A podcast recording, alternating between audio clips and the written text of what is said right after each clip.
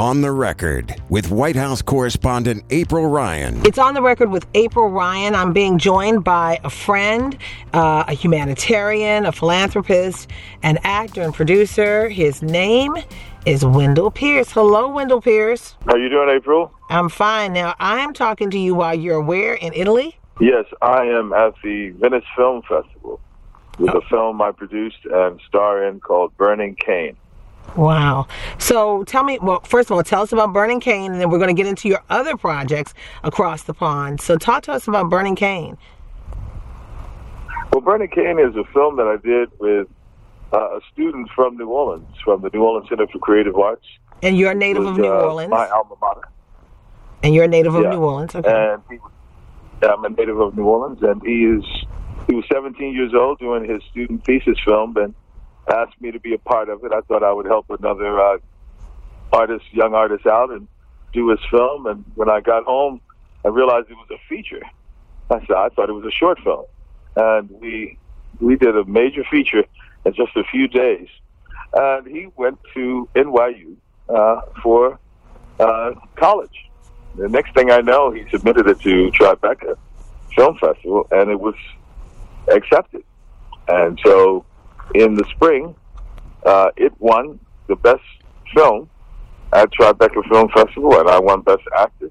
His name is Phillip Youmans, and he's now 19 years old, and uh, one of the first, the youngest filmmakers to win Tribeca, and the first uh, African American to win the festival. And the film has been picked up, and it is now um, here in, in Venice, and uh, it has just been announced that uh, that it looks like uh, Ava DuVernay's company may be distributing it. It's a really uh, amazing story of a young man who wrote a wonderful script and came together and asked me to be a part of it, and I was happy to be a part of it. So Wendell, once this is once this this film is picked up by Ava DuVernay or or anyone, when should we be able to expect to see this? It's probably going to be this fall because uh, it looks like uh, it's in the window somewhere between October and December.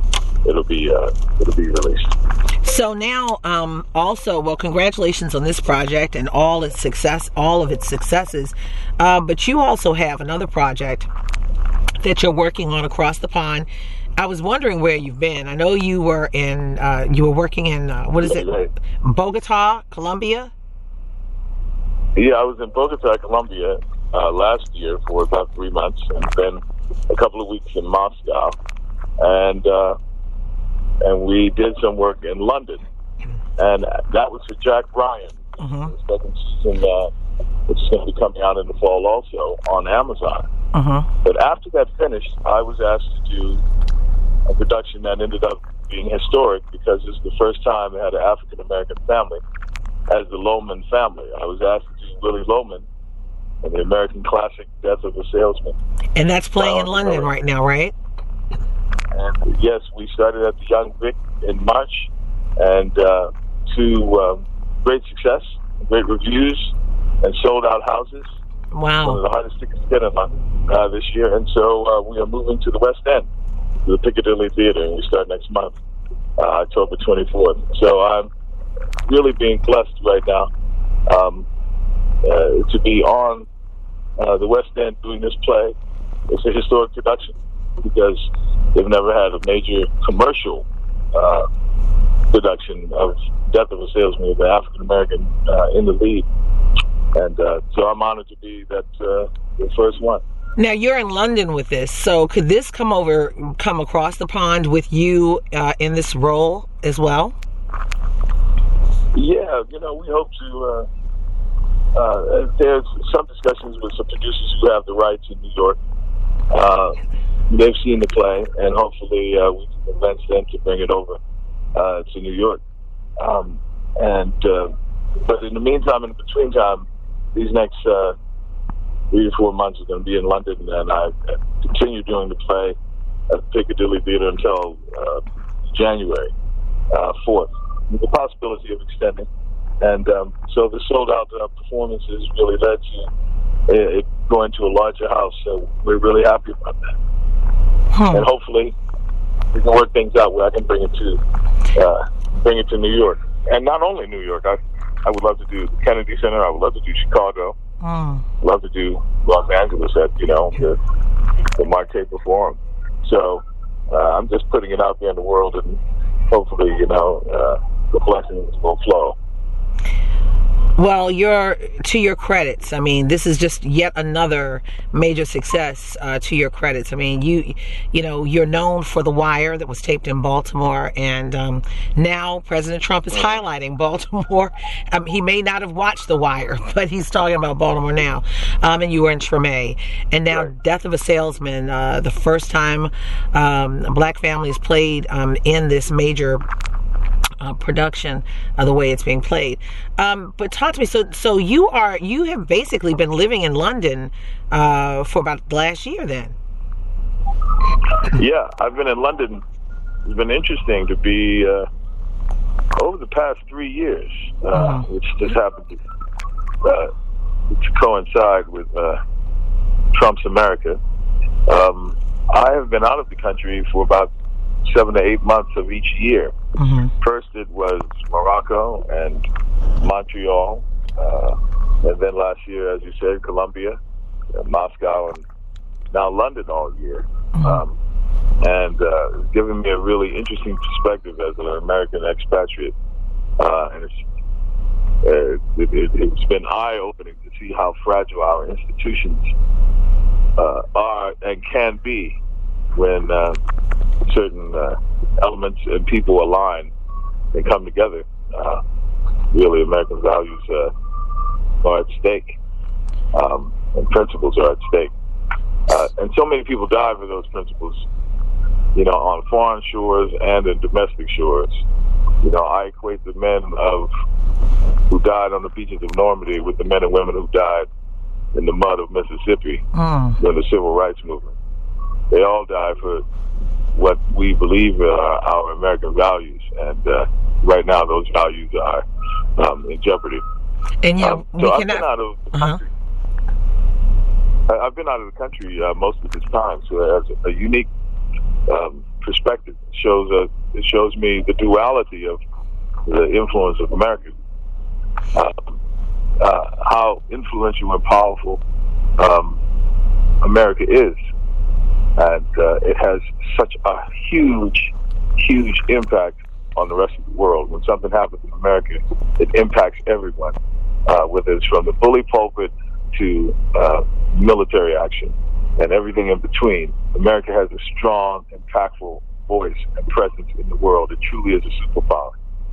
And with that power comes a great responsibility. So when it, it when it shirks that responsibility or it jeopardizes uh, uh, something that should be uh, altruistic and makes it uh, the opposite of that.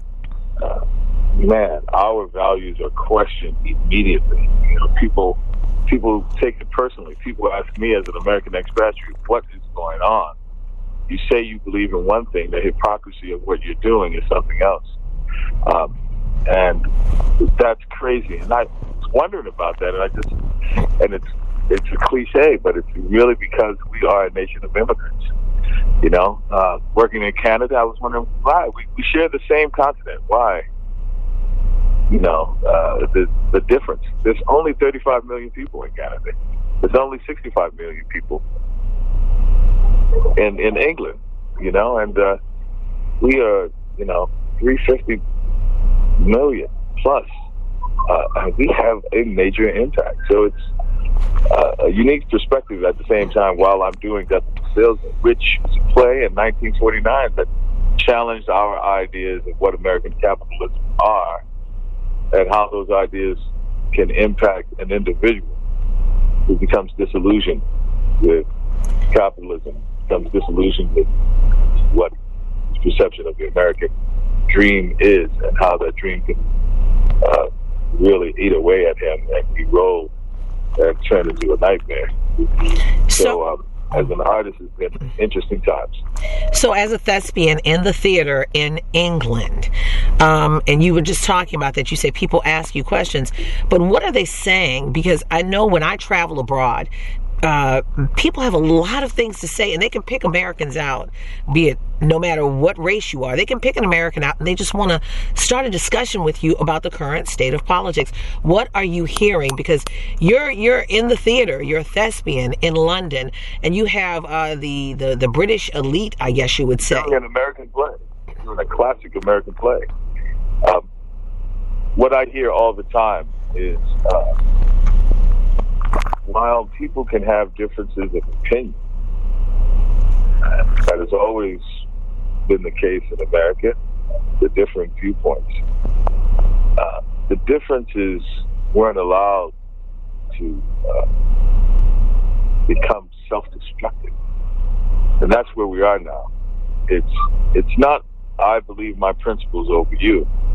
It's it's the belief that I have to destroy you.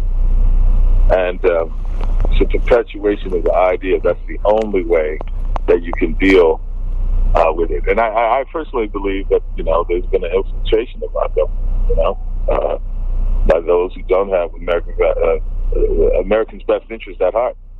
And, um, and we have uh, we have an administration uh, that is asking us to believe that it's not willful, and if it's not willful, it is abjectly incompetent uh, because what was palpable, not what happened in the theater and the discussions I have in London, but to be in Moscow and see and uh, uh, um, the, the the general public smirk when they see an American, and the, and their praise of Trump because they know how self-destructive he is being to a country they see as an adversary. Uh, to walk through the Moscow airport and see Trump dolls and Trump paraphernalia and make America great again, uh, uh, slogans all over the place is is testimony to the fact that this country is mocking uh, our self destruction as we speak. So again, we're talking to Wendell Pierce, the great actor. His credits include The Wire, Treme. Um, also, isn't it Mean Bosses, the movie? Uh, a theme song? No, no, no, the, no. The movie also one of to your credit. What is it? Mean Bosses, uh, Bad Bosses, or something? What was uh, that horrible, movie? Horrible, horrible bosses. bosses. I remember that. Horrible Bosses. Horrible Bosses. Yeah. Selma. Yeah, I was getting ready to say that. Malcolm X. You were the guy who said, "Get your hand out of my pocket." Um, I keep forgetting that, and I see the movie. you know, it's going to be particular. It's going to be particular. It's been a it's been a stellar year because it started off at uh, Sundance, um, where I did a film with Alfre Woodard, who I predict will be nominated this year for this film, and it's a mm. film called Clemency mm. about a female warden um, who is oversees executions and how it kind of erodes her her inner voice and her value system, and her true north. And I play her husband. It's wow. called Clemency at won Sundance, and it'll be distributed this fall. Then Burning Cane won Tribeca, and now it's here in Venice, and it'll be distributed this fall. Jack Ryan is the show that's keeping me on the road around the world, where I play a CIA officer, John Krasinski, as Jack Ryan. I'm James Greer, and um, that comes out this fall. While I will be doing a historic production of Death of a Salesman on uh, the West End in London all fall long into the winter. So it's been a very, very uh, stellar year and uh, uh easily the height of my career so far. Well, my friend, I can't let you go without talking about this time of year. We're sitting in the Labor Day weekend, um, and you know the anniversary is here. Katrina. Mm-hmm. You tried to rebuild. Yes. Uh, you tried to work it out um, for your community. What are your thoughts? Um, how many years is it since Katrina? It has been 15 years now. 15? It will be 14 years. It'll be 15 years next year. Mm. And um, the city has changed.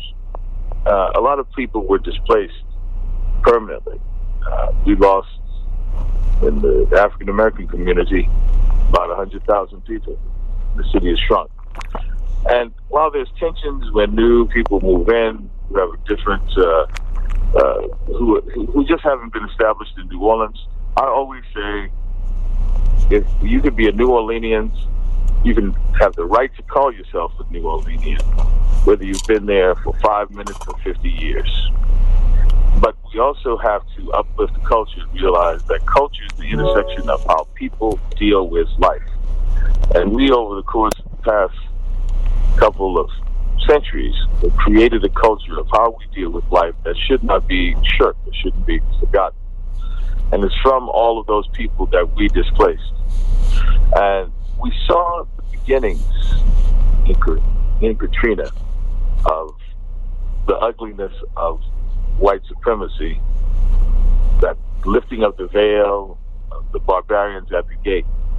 When black citizens who tried to escape New Orleans and they walked over the bridge, you know, to Gretna, sheriff deputies shot over their head and said, go back. Because people were looking for refuge. That's the same police department that said, you know, there's a bullet waiting for uh, Congresswoman uh, uh, AOC you know, and uh, two of the patrolmen had to be fired because of that. Uh, it was in it was in New Orleans that Henry Glover was uh, was murdered by police. His body was burned in hope that no one would ever find him. And uh, those police officers were ultimately discovered. And you think of uh, this was someone who was unarmed and was shot by a police officer officer with a long gun, his own personal assault rifle that he brought to New Orleans, you know, in the middle of chaos. And so instead of serving and protecting, he actually took a person's life, citizen's life, that he thought wasn't worthy of living just because he was looting in his eyes. And uh, when he was brought to the police station, uh, his brother and a friend were actually removed from the car, and he was taken away and his body was burned. And so that was the beginning of this same sort of police miss, uh, malpractice um, that we see that spawned the Black Lives Matter movement. So we saw in Katrina what I believe is a continuum of ugliness that has stemmed from the American uh, original sin of slavery. That there is that which is a part of our culture we have to be vigilant against at all times. The barbarians are at the gates. And if we, as we speak right now, seven more people killed in Texas, the proliferation of guns, you know, I feel safer here in Europe than I ever felt in America they don't have the issue with guns like we do. They they don't they don't carry. A lot of their police yes. officers don't carry guns. right. I mean, and it's so difficult to get it. You know, and if we feel as though vehicles are so dangerous that it requires study, a license, background checks, all of that to drive a car, which isn't a right, it's a privilege. We should at least hold that same standard for a firearm which is your right. But it just doesn't mean you can't have the, you know, you can uh, uh, use it without regard to how it impacts other citizens, you know. So, uh, why someone be against background checks if only you have whipped up a frenzy in the people that are buying guns to buy more? And that's basically what that gun lobby does, which is we are here to scare you into buying more and more guns. So here's the next. Any way that we can. So here's the next piece. Going back to New Orleans, um, I was in New Orleans twice this summer, and I went to the Ninth Ward, and looking, you can see right at the levee where some of the houses were. People didn't come back to build. You could see the plots. They decided not to rebuild and they left them vacant. You could see where the houses used to be, and now you see weeds that have turned into trees. Um, you're right. Right. There's a lot of people who have not come back and they've lost population, but I believe New Orleans is a city of rebirth, of renaissance. Um, it's a big tourism area Absolutely. that they will not allow to to to die. Wendell Pierce, I and think. we also have one of the greatest ports in the in the world. Yes, if you it wasn't do. for the port of New Orleans, America would have never grown. Uh, America would have never thrived. Being at the mouth of the Mississippi, we uh, do even more business than your port city of Baltimore. You know, and it's uh, and it just and all of that is going into the Midwest and uh, and Western and East. You know, we kind of do the entire region and the entire country because of our proximity. Uh, and even with that, that tells you how important the city is.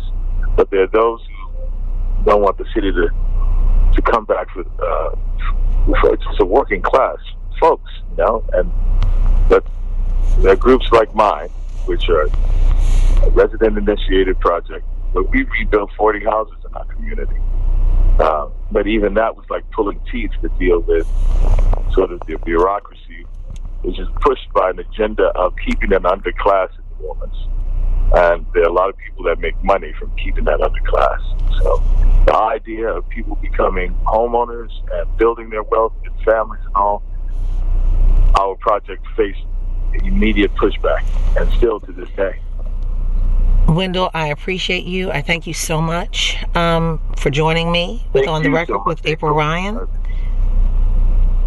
Yeah, you're we're friends, and anytime you need me, let me know. So um, I will be coming to see your play. So just just just get me a ticket. Absolutely.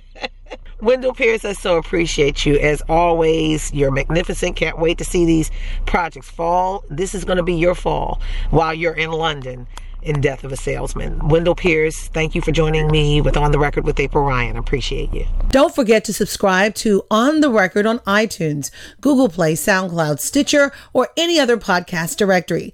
If you like what you hear, leave a five star review. On the record, a product of American Urban Radio Networks. This is the story of the one. As a maintenance engineer, he hears things differently. To the untrained ear, everything on his shop floor might sound fine, but he can hear gears grinding or a belt slipping. So he steps in to fix the problem at hand before it gets out of hand. And he knows Grainger's got the right product he needs to get the job done, which is music to his ears. Call, click Grainger.com, or just stop by. Grainger, for the ones who get it done.